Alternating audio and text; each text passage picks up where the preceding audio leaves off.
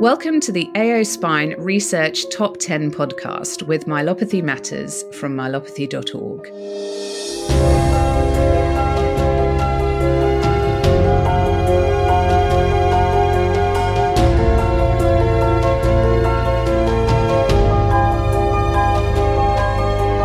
In this episode, we'll be hearing about the number four priority assessment and monitoring. We will hear from spine surgeon Paul Koljonen physiotherapist Sukhvinder Kalsi Ryan, and Paige Howard, a person with cervical myelopathy. My name is Dr. Ben Davies, neurosurgeon, scientist, and founder of myelopathy.org.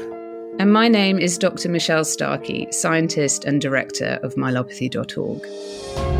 This is AO Spine Research Top 10 with Myelopathy Matters.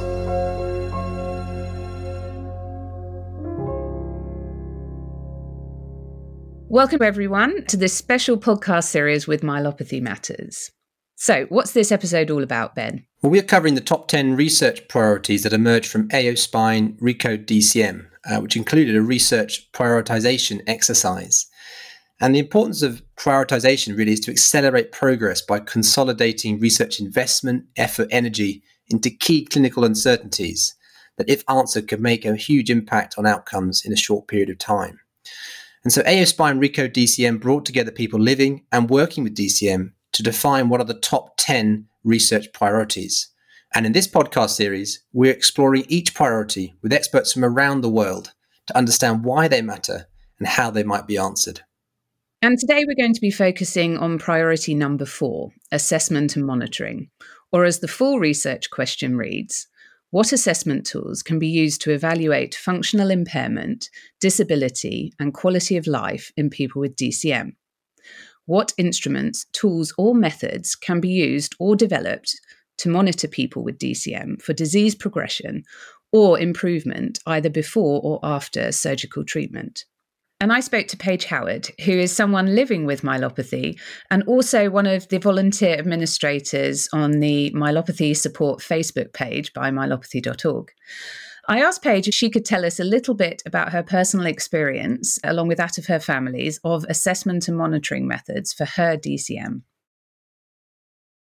Prior to my surgery, I really didn't have any monitoring.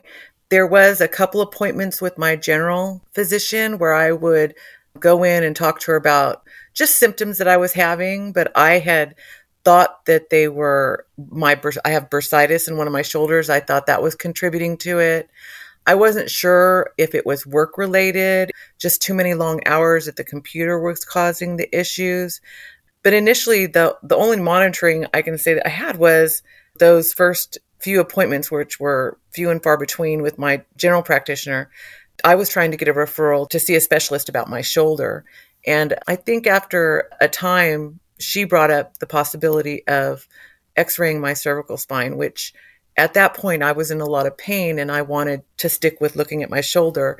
But she did convince me we needed to take a look at the neck. And it was the appointments to the x ray that's where the radiologist uh, had some findings about some degenerative changes and arthritic situations going on, and also what appeared to be a stenosis. And so they referred me to a neurosurgeon, which prompted immediate need for surgery. Afterwards, there has been really no monitoring.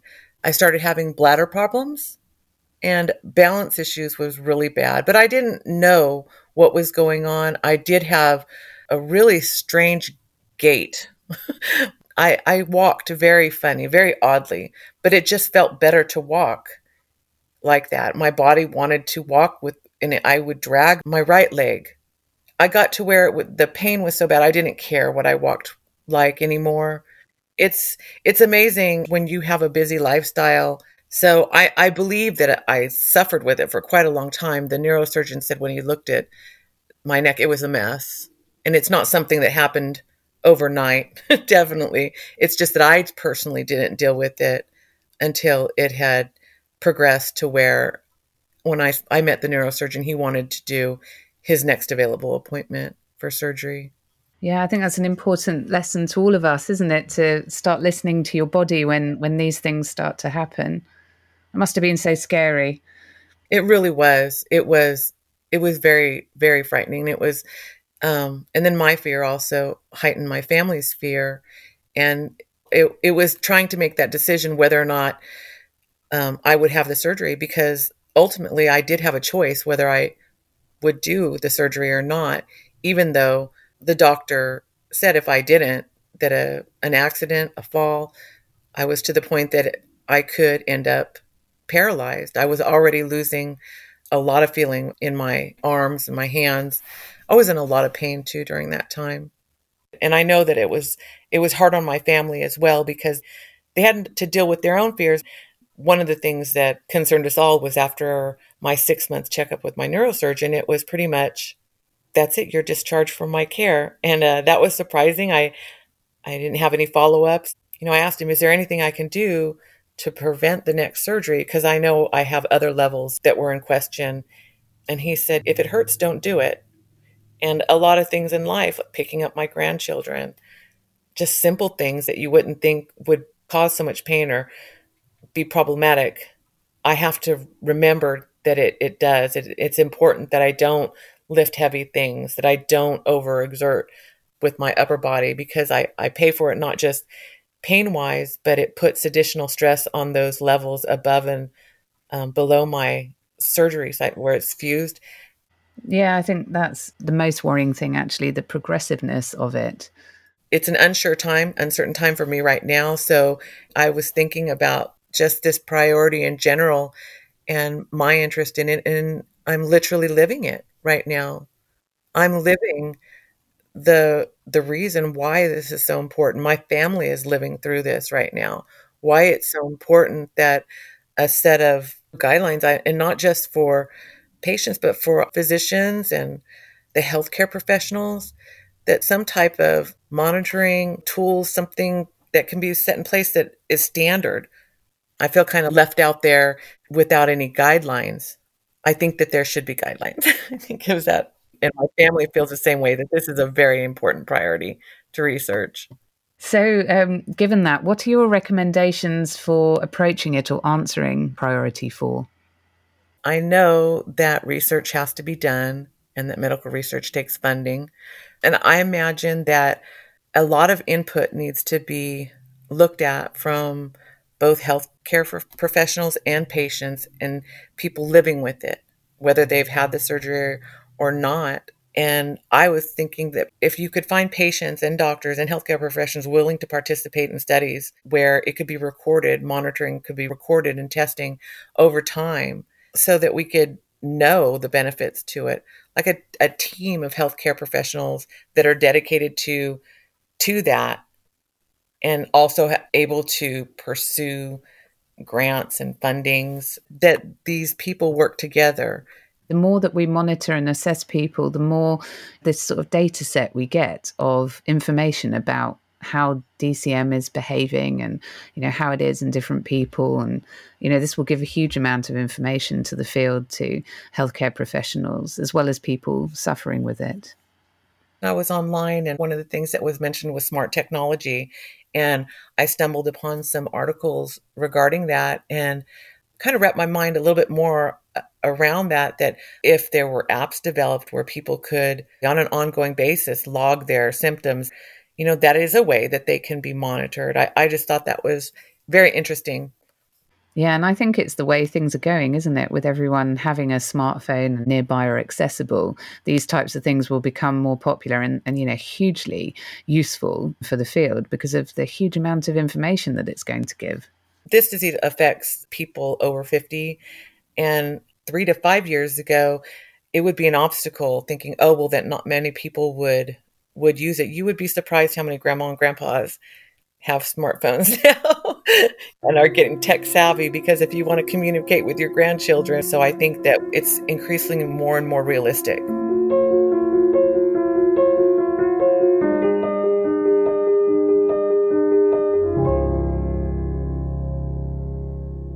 So it's interesting listening to Paige's experience because, um, as a professional, and particularly as has been echoed throughout really episode two, and the importance of understanding the natural history, when we look at assessment and monitoring, we really or have been interested really in trying to find better ways of, of monitoring that sort of pre surgical, that mild version of myelopathy. Yet here is Paige, who's undergone surgery and she's living with a different frustration. She has had treatment, but she's very wary that things could come back and she doesn't want to, to miss out on exactly when that is, that timing. And I was struck by a part of her interview where she says, You know, I'm literally living with this right now. I'm living the reason why this question is so important. Uh, and you can imagine that with what limited evidence we do have about how to diagnose myelopathy, that actually detecting recurrent disease is going to be even more difficult because much of medicine is about trying to establish somebody who has symptoms against somebody who doesn't. But if someone's been left with disability, it's it's very difficult to understand what is new in the context of you know existing sy- symptoms. One of the things I've worked on in the past is the use of smart technology in rehab um, and also monitoring of people after traumatic injuries to the central nervous system. So I think it has a really huge potential when it's done right. And as she mentions, we're also familiar with this type of technology these days. It's not novel or new to us uh, like it was in the past. So I think its use in the clinic is a real chance for us to improve assessments. And by that, I mean sort of make them more innovative, make them more meaningful, and potentially more accurate.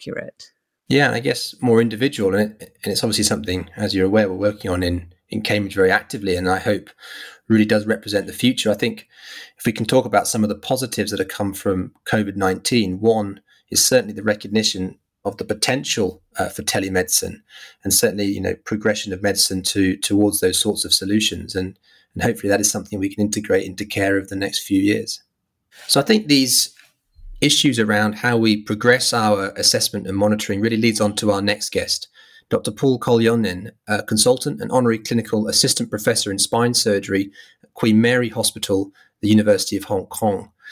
I started by asking him exactly what his perspectives were on why this priority is such an important goal for everyone involved. I think assessment and monitoring is important in several aspects. First of all, as uh, clinicians and surgeons, it's it helps us a lot with clinical decision making. Obviously, um, whether or not we offer a patient a conservative course of management or counsel the patient for surgery, so that kind of factors into our day in day out counseling and approach towards patients. Now, also from a patient standpoint, helping the patient have a self awareness of some progression of myelopathy symptoms, and in case of surgical intervention for possible neurological recovery or, or lack thereof. Uh, the third thing is for us as clinicians to be able to follow up on our clinical outcomes. So, to understand how our patients are doing with both conservative and surgical management, a way to monitor our patients' recovery rates, and also a guide for interventions from the rehabilitation aspect. So, from the therapist's point of view, if you can't assess the outcomes, it's very difficult to progress through the training regime. Finally, for research, obviously, it makes a difference on the kind of surgical strategies we use, the kind of pharmaceuticals we use, and how they affect the outcome. So, I think having accurate assessment tools and ways of monitoring your patients over time before and after treatment makes a lot of sense and it's very important. What do we currently use to sort of track and monitor myelopathy today? The very careful and skilled neurological exam can actually give you a lot of information to confirm the diagnosis with a reasonable accuracy. Also, it can localize the level of lesion a lot of times. The other kind of assessment that we regularly use, and I'm sure around the world is done regularly, is a functional type of assessment. So, what I mean by function is really what the patient is or is not able to do in his or her activity of daily living. A lot of times, these types of functional assessments are taken up by an allied health team, uh, such as an occupational or a physical therapist. And there are many aspects to these functional assessments. Uh, for example, from a physical standpoint, you know, a patient might be concerned with his or her hand function, how, how dexterous his hands are, or perhaps they would be concerned with their balance, whether or not they're falling off or tipping off, how they can sense themselves in space, for example. And their sensation. So, can you feel? Do you have numbness? If you're reaching into your pocket for a set of keys, can you feel the keys? So, these are some of the important physical aspects of patient function that we want to be able to quantify and monitor over time with good reliability meaning that uh, if it's assessed by a certain clinician or a certain therapist, and the next time a patient comes back for a follow up 12 months later, it can be reliably repeated. How reliable at the moment do you think it is that those assessments done at one time point accurately can be repeated by somebody else, perhaps a different time point? Yeah, that's a good question. You know, over the years, there have been a number of these sort of standardized scoring systems, you know, being developed. Even since the 1970s, we've been uh, using scores, for example, from our part of the world, from Japan, where they have a lot of cervical myelopathy. One of the tests that being used all the time is the Japanese Orthopedic Association scores, in short, the JOA score. And it's also important when looking at these scores, not only that they're repeatable, but they make clinical sense. So, for example, if a patient on, on a score chart makes improvement, but does not feel any subjective improvement, how useful is the score? So, coming back to the JOA, uh, I think one of the good things that has guided us to keep coming back to using this score is that the minimally clinically important difference in these scores have been well defined. Their inter and intra observer reliability are well defined. And uh, we know that we can use this as a tool to track patients' progress before and after an intervention.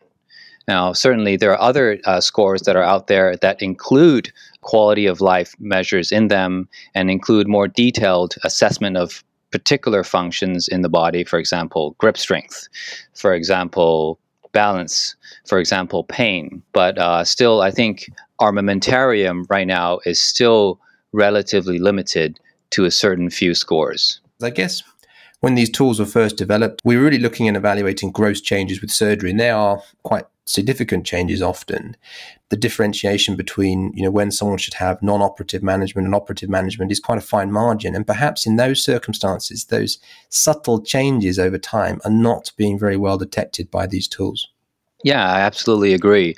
You know, obviously, if you have a very uh, severe case of myelopathy with across the chart low scoring results in JOA and even with neurological deficits in, in, in most motor power and muscle power and sensation, then that's kind of an easy decision to make. But it is really the, the borderline cases and also even the mild cases that present uh, the diagnostic and decision making difficulty in day to day practice. Because if you look at the natural history data since the 1950s, the progression of cervical myelopathy is very variable. Obviously, for most patients, uh, they still deteriorate over time, but the pattern with which they deteriorate can be very different. Uh, most patients uh, will, will have a stepwise deterioration, but there are also some patients who dwindle slowly in their neurology and there's a smaller group of patients who deteriorate very rapidly. So, being able to identify the natural history for a certain patient has been very difficult. And for example, if there is a patient who you offered a wait and see approach, but then they came back uh, in a short period of time having deteriorated a lot.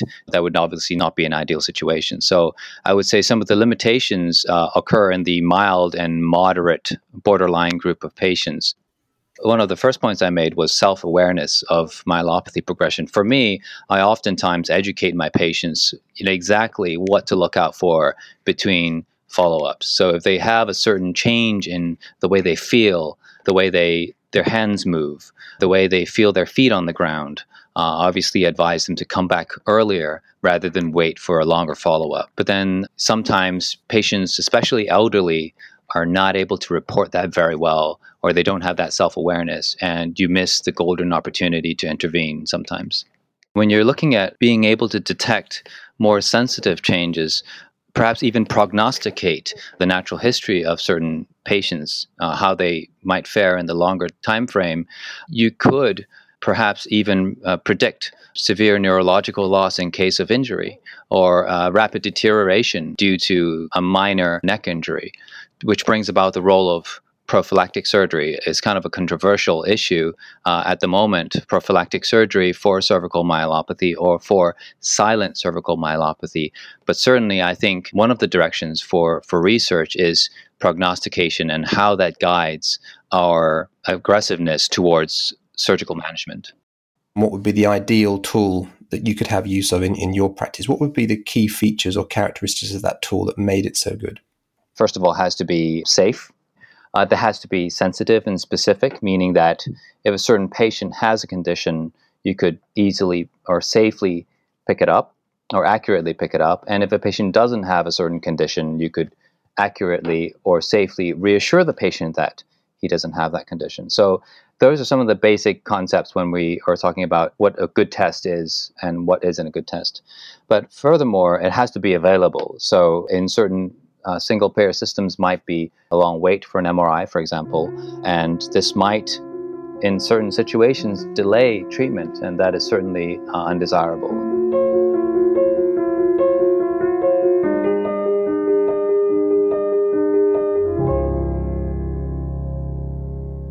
So I think that really led on very well from Paige's interview, sort of more from the clinical side. Uh, and for me, Paul was really advocating the need for accurate monitoring of patients over time so that we can make more informed decisions um, about things like their surgery.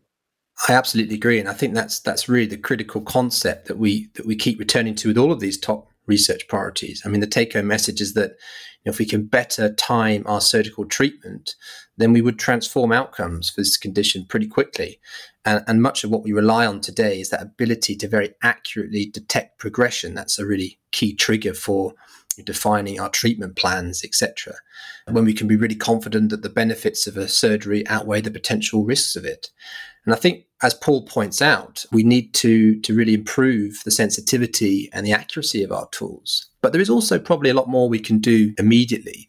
And Paul also highlights that, you know, for example, the MJOA tool, which is, is part of the international guidelines now, that does bring some objectivity and consistency to the assessments you know the point he makes about these needing to be reliable you know, they're sensitive to pick up these small changes they're objective and they're also measuring and i think this is a really important thing something that is useful to the patient as well as the doctor that's assessing them and coming up with their treatment plan and I spoke to Dr. Sukhvinder Kalsi Ryan, a clinician scientist and professor of physical therapy at the University of Toronto, about her approach to this priority.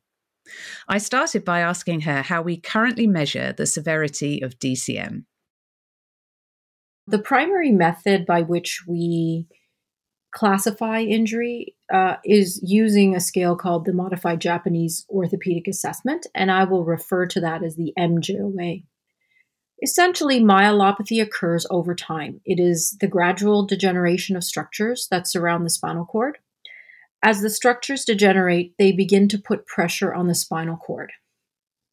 As the degeneration progresses, so does the compression. So, because it's a temporal process, the spinal cord will respond by adapting to the compression, and that's usually over time. Functionally, you will see an individual present with mild deficits, and as time passes, you'll see fluctuations in mild disease. Sometimes they'll get better, sometimes they'll get worse.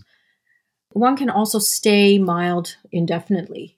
But once they start to progress into the moderate range, you typically will see a pattern of decline from, from that point forward. So, when we talk about what's mild, moderate, and severe, we're really referring to the score that they get on the MJOA. The MJOA is scored out of 18. It looks at sensory function, motor function in the hands and arms, motor function in the legs, and bowel and bladder function.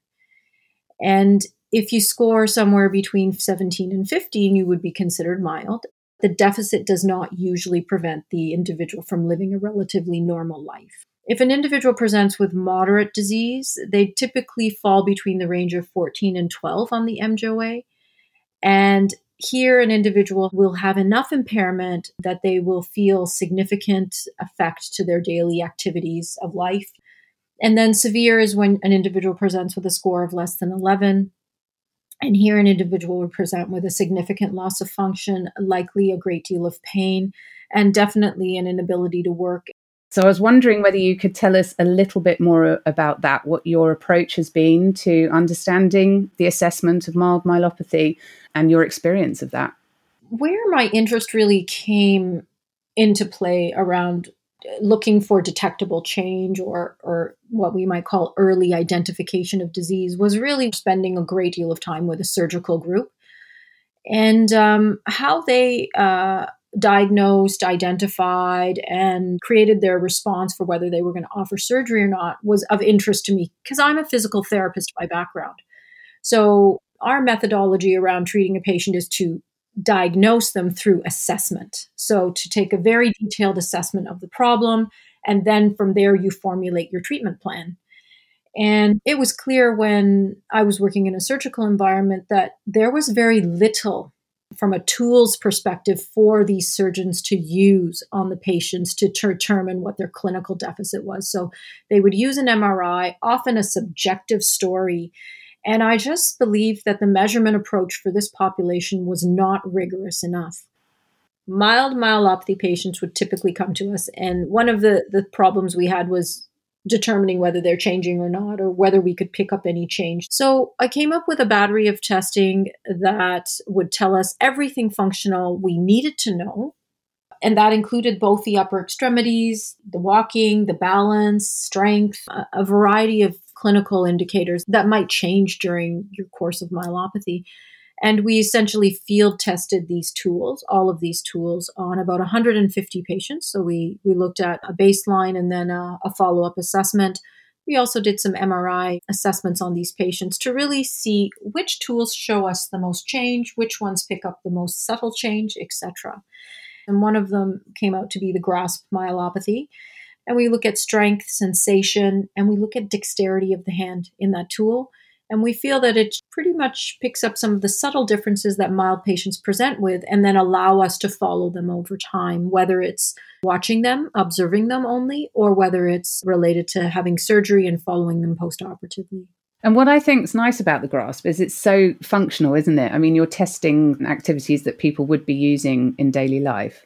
Absolutely. So the whole purpose is to look at impairment, which is the sensory and motor deficit. And then how does that impairment impact their ability to perform a functional task? Do they have a problem, but then does it affect them performing a task as well? What's interesting is when we did look at the reliability and, and the validity of the tool, we typically found that if we had 100 patients with mild disease we would classify them with GRASSP myelopathy, and it would show that about 75% of those patients were in fact mild, but it would show that the other 25% were presenting with a moderate deficit in their hand.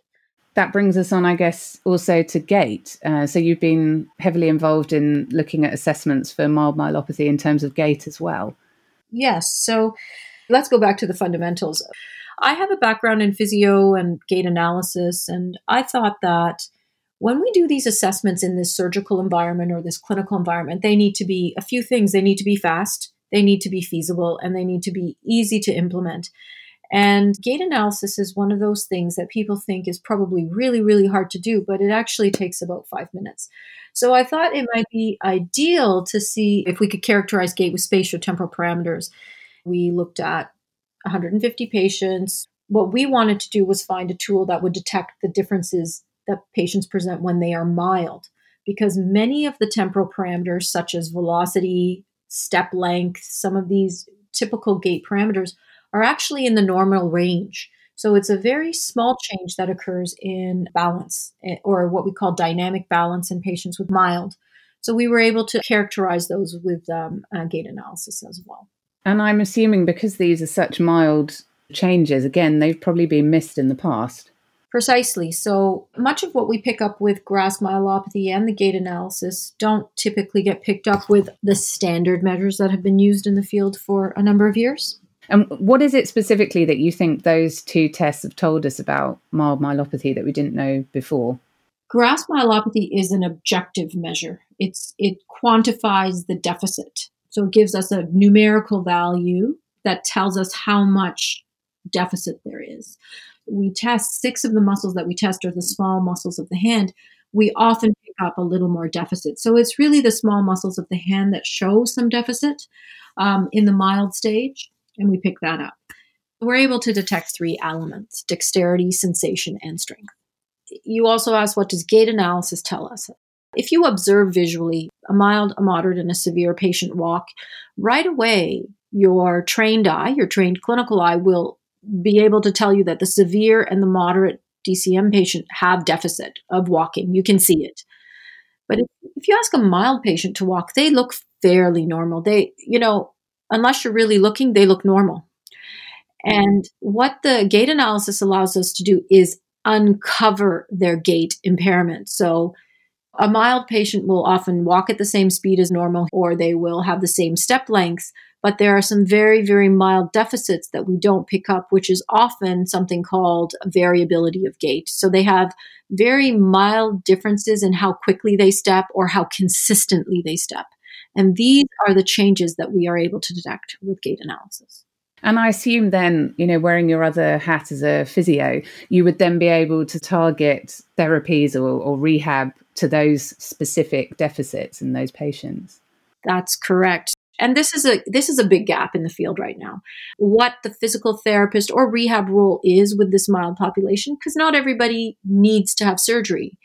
And there are other things that we can do for this population to help at least manage the disease educate them about the disease and also keep an eye on the disease so the disease must be watched so when patients come to us as mild we need to keep a very close eye on them and we need to assess them with sensitive tools periodically to ensure that they are either stable or they are not. And we want to ensure that if they begin to deteriorate, that we can act a little sooner on managing the disease. Absolutely. And I'm sure from the point of view of the person suffering with myelopathy, it must be very nice to have that validated. You know, they feel that there's something wrong, but obviously on the MRI, it doesn't look like there should be. And, you know, for you to be able to assess them and say, actually, yes, there are some deficits there and, and we can help you with those must be, you know, really good for their confidence and their thoughts about the future, perhaps.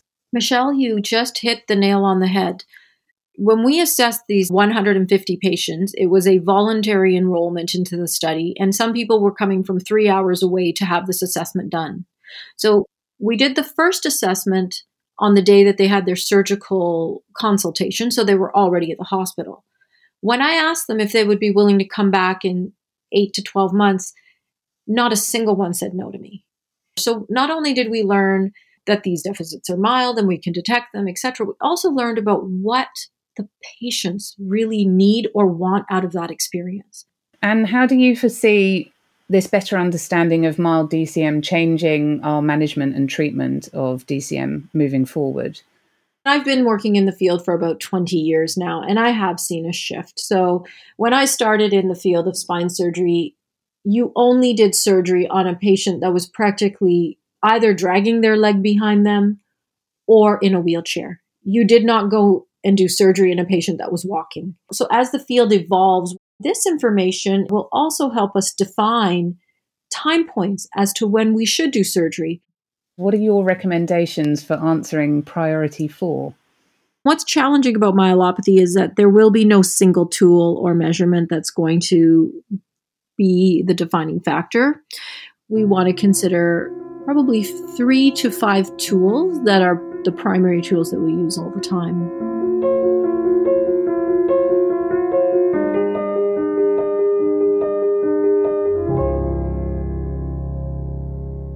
So, as a scientist, um, Suk's intensive approach must must have resonated with you, Michelle. Yes, and I think the level of detail that these assessments can give you is really interesting. And I think the research community really needs this. And of course, it shouldn't go unsaid how labour intensive these types of processes are, but they're highly worth it because the data they produce is so valuable to the scientific community in order to sort of make advances in our understanding and, and ideas for the future. Do you think the amount of time required to perform these tests perhaps can limit their their role in clinical practice, which is obviously busier, more time constrained?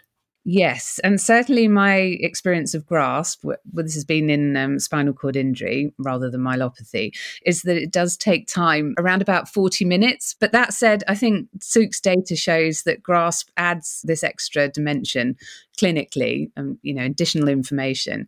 And as she mentioned, of her 100 patient group that all were considered to have mild myelopathy on the MJOA, 25% of those had more pronounced symptoms when they were assessed with the GRASSP. Yeah, and I think that's that's key clinical information, and as outlined by all our guests, that's the kind of information we want to be able to have at our disposal. So, I guess it's a balance of time and, and value, and I think clearly that is that is value added uh, at the moment. But I think going forward, we do need to be mindful that that the solutions need to be easily delivered in, in clinical practice as well as that offering that great sensitivity. What were your take home messages from talking to Suk? Yeah, well, I don't mind admitting that obviously from working with the charity, my experience of myelopathy has largely been of dramatic and devastating stories of suffering from our community. So for me, this concept of mild myelopathy hadn't really occurred to me. The idea that someone might have myelopathy, but they would be carrying on with their daily life, working, doing sport, etc., and have no idea was really shocking to me. So I think this is really one of the things um, as a charity we need to focus on in terms of education making people aware because, you know, like we hear every day, you know, how rap- rapidly people can move from mild to severe. You know, it really can be life changing. So I think it's really important. I'm sure you're not alone in that um, perception. I think much of healthcare training, our textbooks, our understanding is all informed by much more severe forms of the disease. But one would suspect that this mild group really is the majority of DCM. Uh, you know, we need to identify them, we need to better understand their disease course, and this is going to require more sensitive clinical assessments.